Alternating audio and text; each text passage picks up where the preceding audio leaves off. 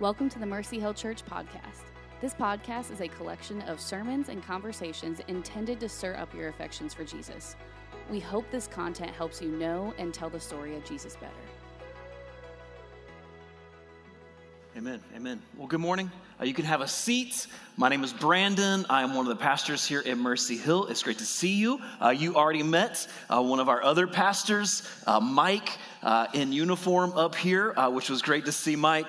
in case you didn't know, Mike not only serves us faithfully, but is also a Reserve Army chaplain. And so he snuck away from reserve duty just a little bit this morning to be with us. so it's good to see Mike here as well this morning. We're starting a new series today uh, called Transformed uh, in Community. We're going to spend three weeks in Romans chapter 12. So if you have a Bible, uh, you can turn to Romans chapter 12. Uh, please, at Mercy Hill, you are more than welcome to use your uh, phone or Bible app or whatever you got, print copy. We're going to put the scripture on the screen. Uh, we, want, we want you to uh, uh, see the Bible for yourself. And so we want to try to make sure that's available to you. We do have some Bibles in the back if you need one. Uh, we'd love to get you one of those Bibles in the back. In fact, in fact, Mike's back there. So if you need a Bible, you can just lift up your hand. He'll bring you one, and we'll make sure that you get one. All right. Well, um, everybody okay today? Everybody good? Good, good, good. Uh, it seems like everywhere uh, we turn, there are all of these people promising us life transformation, especially on the internet, right? Every ad that pops up on YouTube, Facebook is a promise of life transformation. So, the latest diet plan promises that you could easily lose those extra pounds. Get a Peloton. It will transform your physical body. Tech company is promising your business. You're going to run much smoother if you just upgrade to our latest and greatest groundbreaking software. Your friend has convinced you that this multi level marketing company is different. And if you just recruit your other friends, you're going to make life transformational type of money. Everyone seemed to promise Tennessee fans this time it was going to be different. It's the only one. I'm only going to do it once. That was it. Play Powerball. Actually, in the advertisements for Powerball, their, their tagline is that it is life changing money. I've been tempted. It's $1.9 billion. Those are a, lot of dollars right now. Romans chapter 12 opens with life transformation. That's where Paul starts. What it actually looks like for our lives to be transformed. So pick up with me verse 1. Romans chapter 12, verse 1. I appeal to you, therefore, brothers, by the mercies of God, to present your bodies as a living sacrifice holy and acceptable to God, which he says is your spiritual worship. Do not be conformed to this world, but be transformed by the renewal of your mind, that by testing you may discern what is the will of God, what is good and acceptable and perfect. So, verse 1, Romans chapter 12, he starts with worship. This idea of worship is the exaltation of someone or something. What we worship shows what we value the most. It's what holds worth in our lives. so, what Paul says when it comes to this idea of transformation, where it starts is with worship. What we celebrate, what we glory in, what we exalt, what we make much of, what we value is of utmost importance in determining the kinds of people that we are. And so he says, particularly in verse 1, he uses this phrase spiritual worship. Some versions would say reasonable service or true and proper worship. R.C. Sproul says this is logical worship. So, what he means is verse 1 ends with spiritual worship, the reason that verse 1 ends with spiritual worship is because it starts somewhere else. That the end of the verse in worship is simply a response, a reasonable or logical response to what is happening earlier in verse 1. So let's look back at it. The first phrase, he says, I appeal to you, therefore, brothers. So he's talking to people who belong to the family of God. And he says, I appeal to you, I urge you, I'm pleading with you to respond and respond to what? By the mercies of God. That our response in worship of God is just our logical or reasonable response to what God has done, to his mercy. Well, what's God done? Well, Paul just spent in the book of Romans 11 chapters explaining what God has done. He's done it in amazing ways, but we could just summarize it very simply what he says in verse 5 or chapter 5 that while we were sinners, God demonstrated his own love for us in sending his son Jesus to save us. That God, out of his mercy, didn't wait for us to get everything straight, to get cleaned up, to be perfect sort of people, but God, in his mercy, came to us Jesus the Son to rescue us from sin. He says that's God's mercy, meaning God just gave it. We didn't deserve it in any way. God just did it of his own initiative. And so Paul says, for that reason, we should worship. We should make much of God. There is um, nothing worse on the face of the planet than an unreciprocated response to the words, I love you. You ever been in a moment like this? Some of you college students, young adults, it might not have been too long ago. When you finally work up the courage to tell that significant other to say those three words, you're thinking things are going well. After all, right? Man, you, you, you got the large size Slurpee at the QT. You're the kind of person people really, really want to be in love with and what? Take a risk and you say, I love you. And then the other person says, Thank you.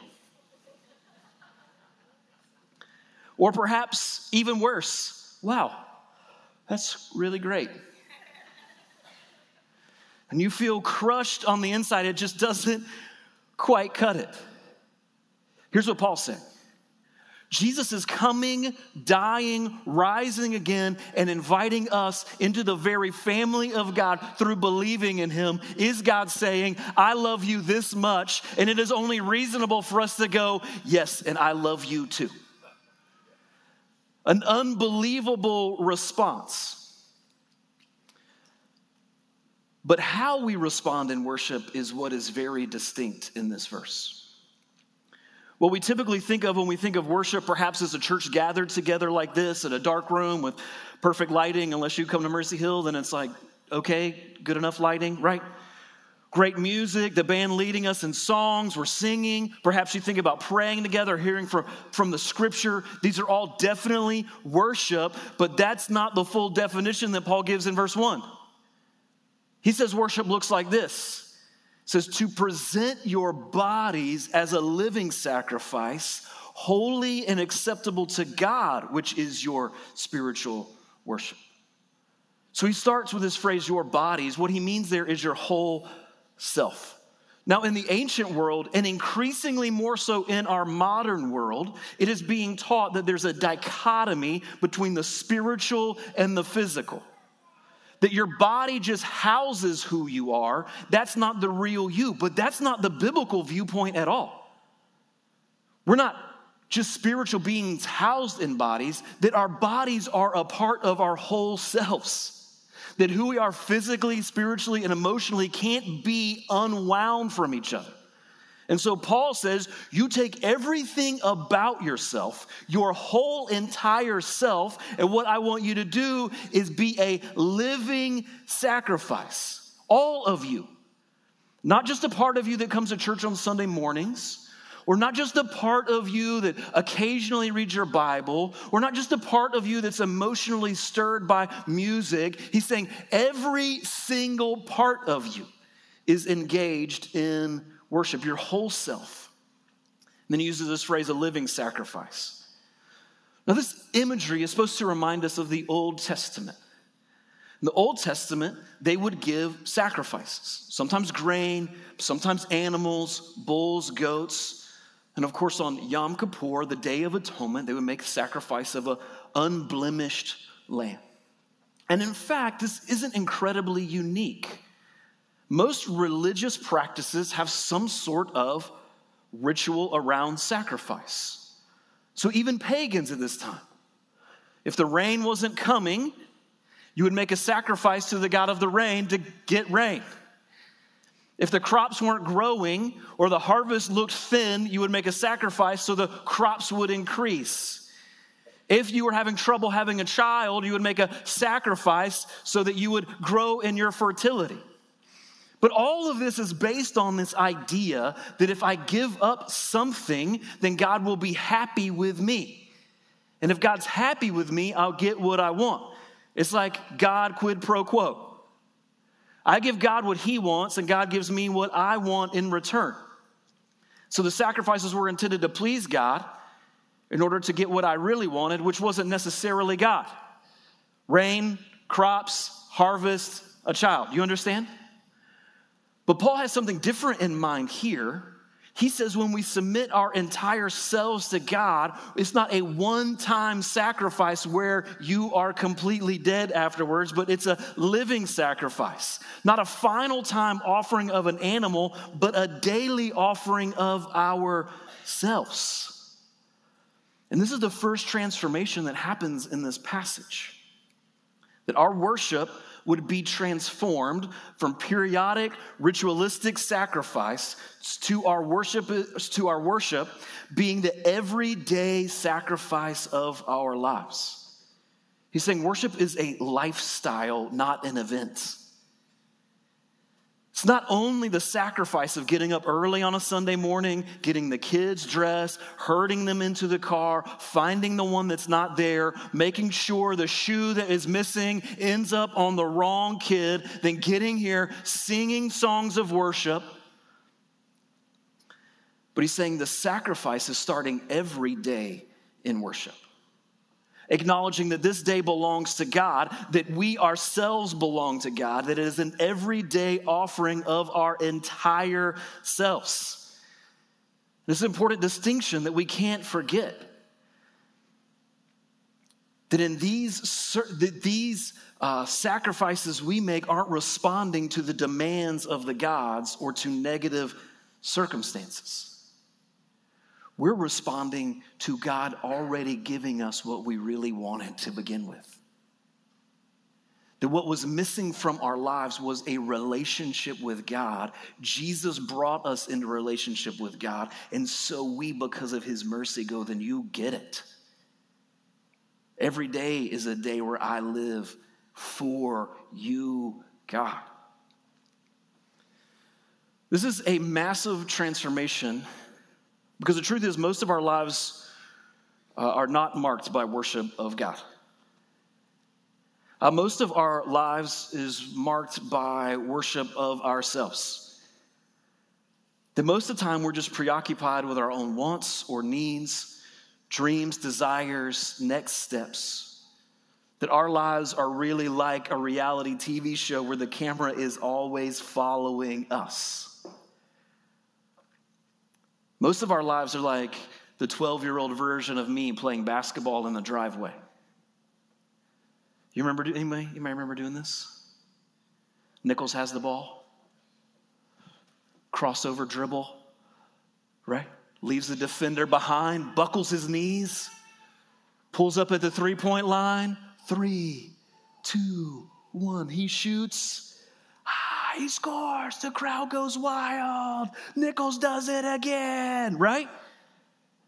No one ever created that scenario in their brain about someone else, right?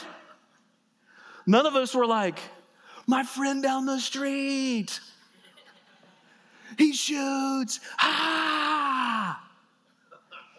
But we have inside of us this predisposition to think that life is about what?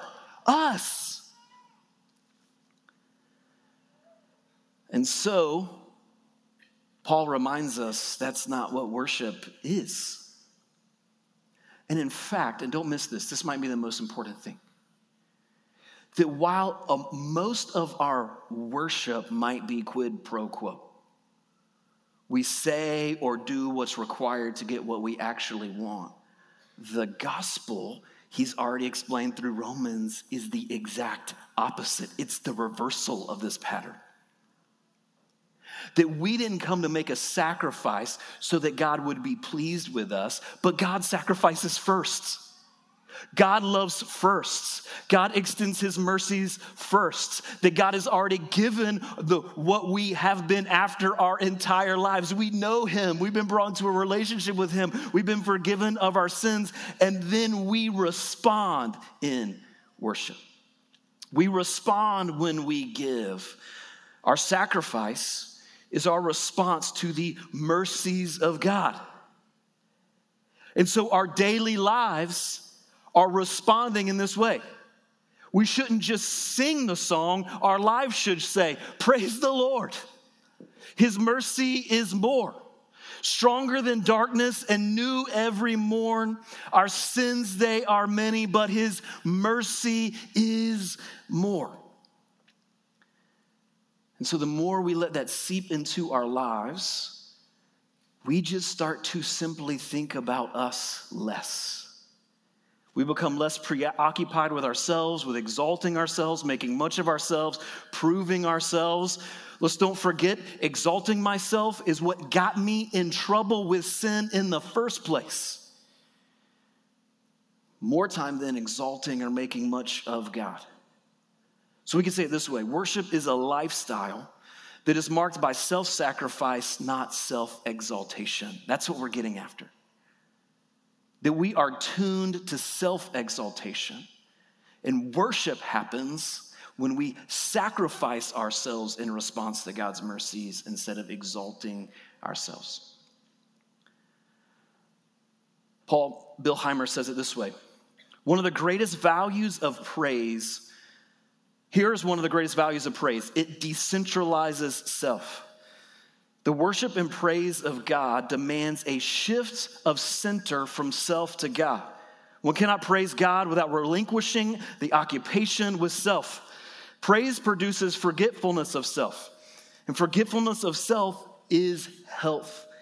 We soon discover spiritual health has its root in divine adoration. Another way to say this if you want to transform who you are, it starts with who you worship. If you want to transform who you are, it starts with who you worship. And so our worship starts and ends with God. It starts with God's mercies towards us, the message of the gospel, and ends with my exaltation of God, His glory. But there's a problem, and here's the problem uh, this way of life, this sort of transformed life, is out of step with nearly everything you and I have ever been taught in our entire lives. It's not the way the world works. So, verse 2, Paul says, Do not be conformed to this world. The word conformed is the idea of being pressed into a mold. And the world doesn't mean a geographic place, it means age or the present time.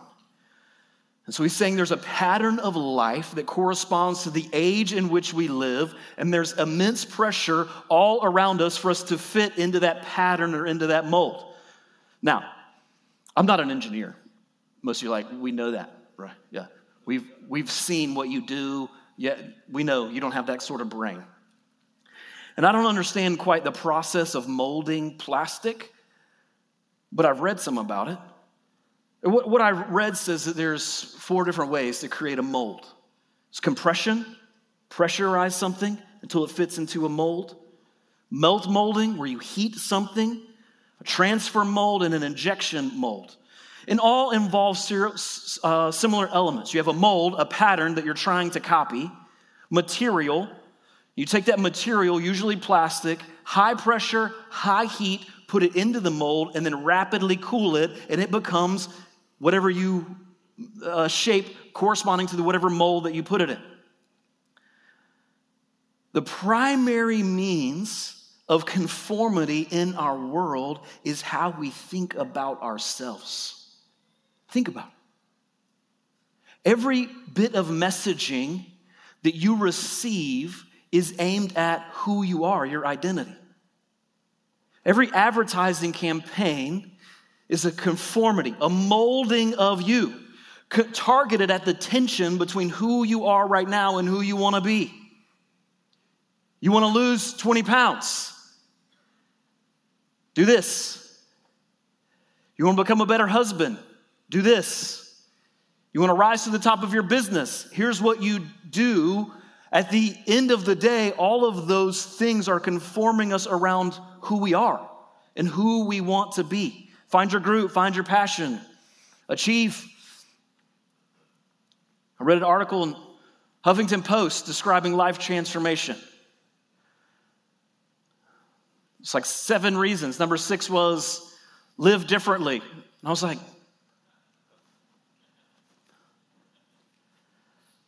if it was that simple, I wouldn't need seven things.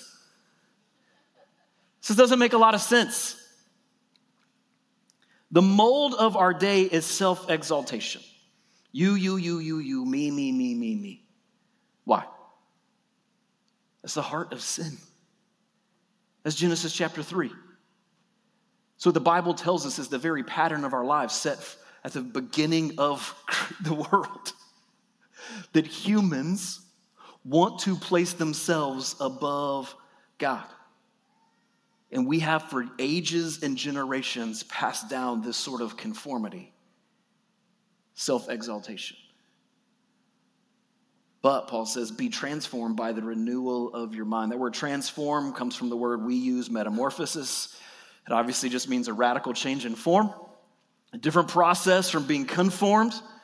Metamorphosis is often biologically used to describe when an insect goes into a cocoon and comes out as a completely different sort of being. I don't know if you've ever had the privilege of trying to explain to a preschooler what the butterfly used to look like, but it is baffling, right? Because it doesn't make any sense. You're like, wait, wait, wait. A thing that looked like that, like hairy with multiple legs, antennas, went into this cocoon like contraption and came out on the other end able to fly with beautiful wings. One thing scares me, one thing I really love. Paul says that's the sort of transformation that happens for followers of Jesus. The transformation that looks radically different. When my entire life has been based on self exaltation, that all of a sudden I come out exalting and glorying someone else. How? How can we be transformed right in that way? He just gives us one phrase by renewing your mind. He says, if you and I will change the way that we think and what we think about, then that starts to change who we are. If the predominant means of conformity in the world is how we think about ourselves, then the way that transformation comes into our lives and we change the way we think about ourselves. You go, that's a little abstract, Brandon. Give me an example. Good news, Paul's already given us an example.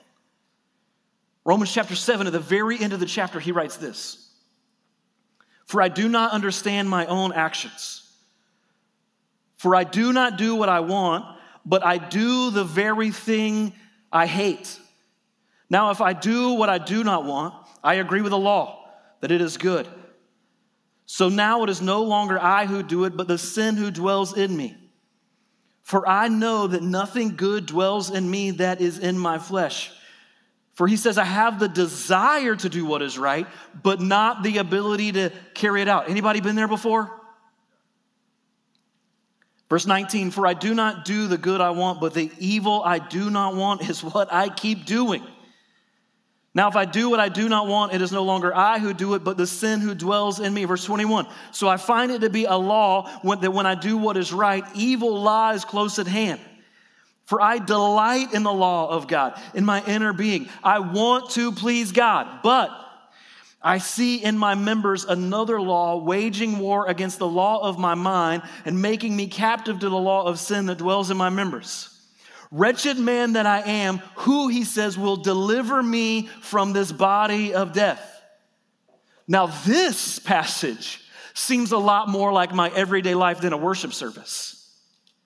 This seems like what I experience on a normal basis an inward war inside of me.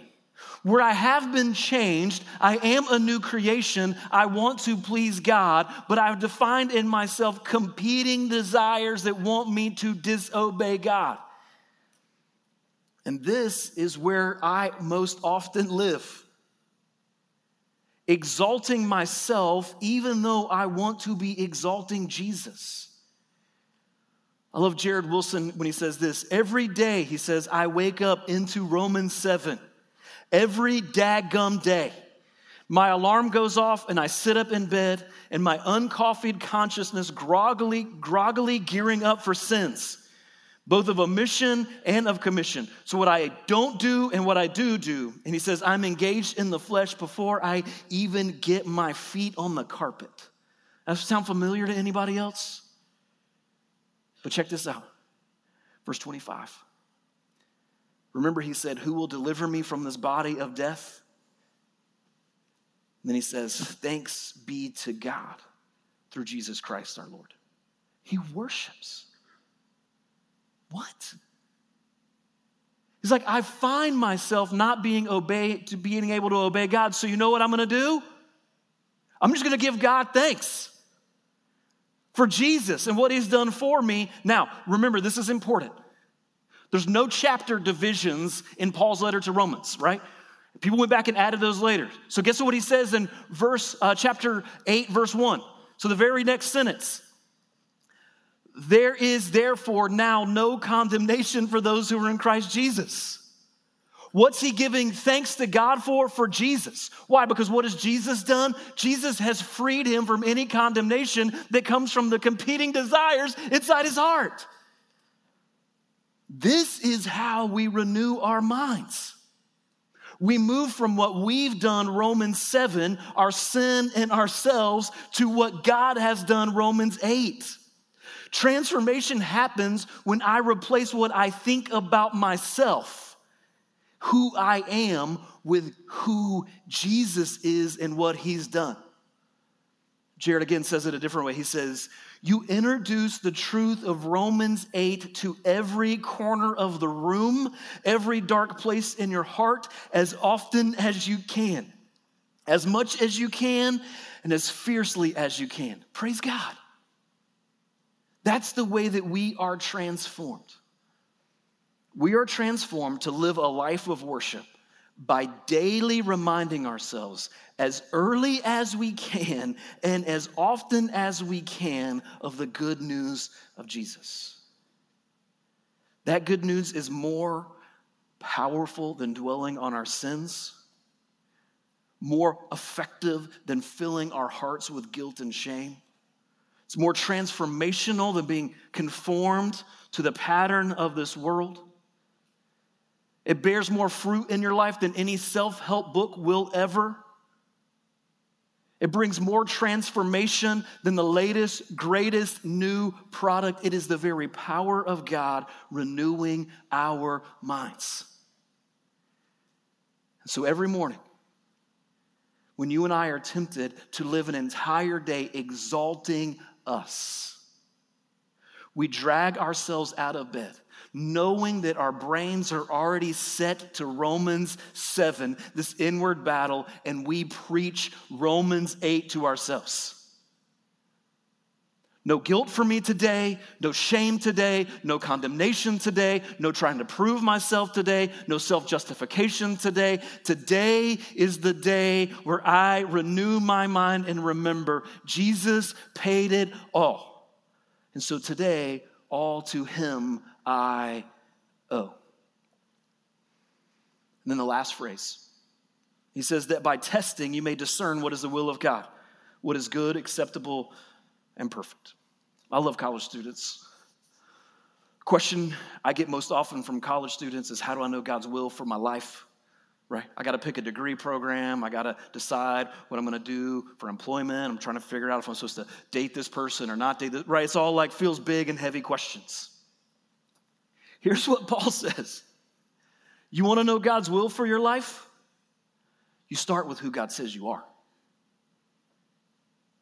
You start with renewing your mind the more you fill your mind with what God says, and the less you fill your mind with what you think about what you're supposed to do, the more you'll understand what God does. How do I know my wife Kristen's will? It's baffling at times. But I figured out a couple of things.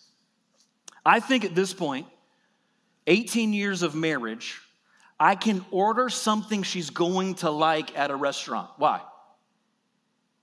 because I've heard her order at a restaurant 18 years worth. It has nothing to do with my ingenuity or my intellect, my ability to peer into her soul. It has one thing and one thing only that's based on I've just heard her do it. I've heard her say the order. And so if we go somewhere, I might swing and miss. Probably not, though. I might not hit a home run. Chances are pretty good I'm to get on base with the order, right? Why? because I've heard it. That's what Paul's saying. You want to know what God wants for your life? Listen, listen, listen, listen. Scripture, scripture, scripture, scripture. Gospel, gospel, gospel, gospel. That's what it is. So, here's what I think I would imagine. Uh, there's a group of people in here today, maybe watching online, that you're just thinking, like, man, I need this. I've been pressed into conformity to what everybody else wants for my life. And not only has it not worked, but I feel like I'm losing myself. The reason is because you are. You were created to function in a relationship with God. You were not created to be conformed to the pattern of this world. And so, if that's you today, what you need is Jesus. That today would be the day where you would place your faith in Christ. You say, I'm tired of exalting myself, making myself the center of my world, and I'm ready to trust Jesus. Now, some of us today are maybe thinking, I've heard this before. For crying out loud, Brandon, I grew up going to church. I got four youth group t shirts with this verse on it.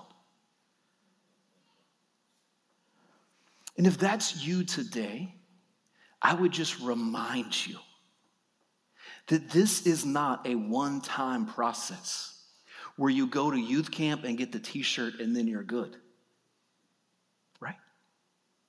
The truth is that you and I both, even those of us who've been following Jesus for a while, the way that we continue to be transformed is exactly the same as when we started.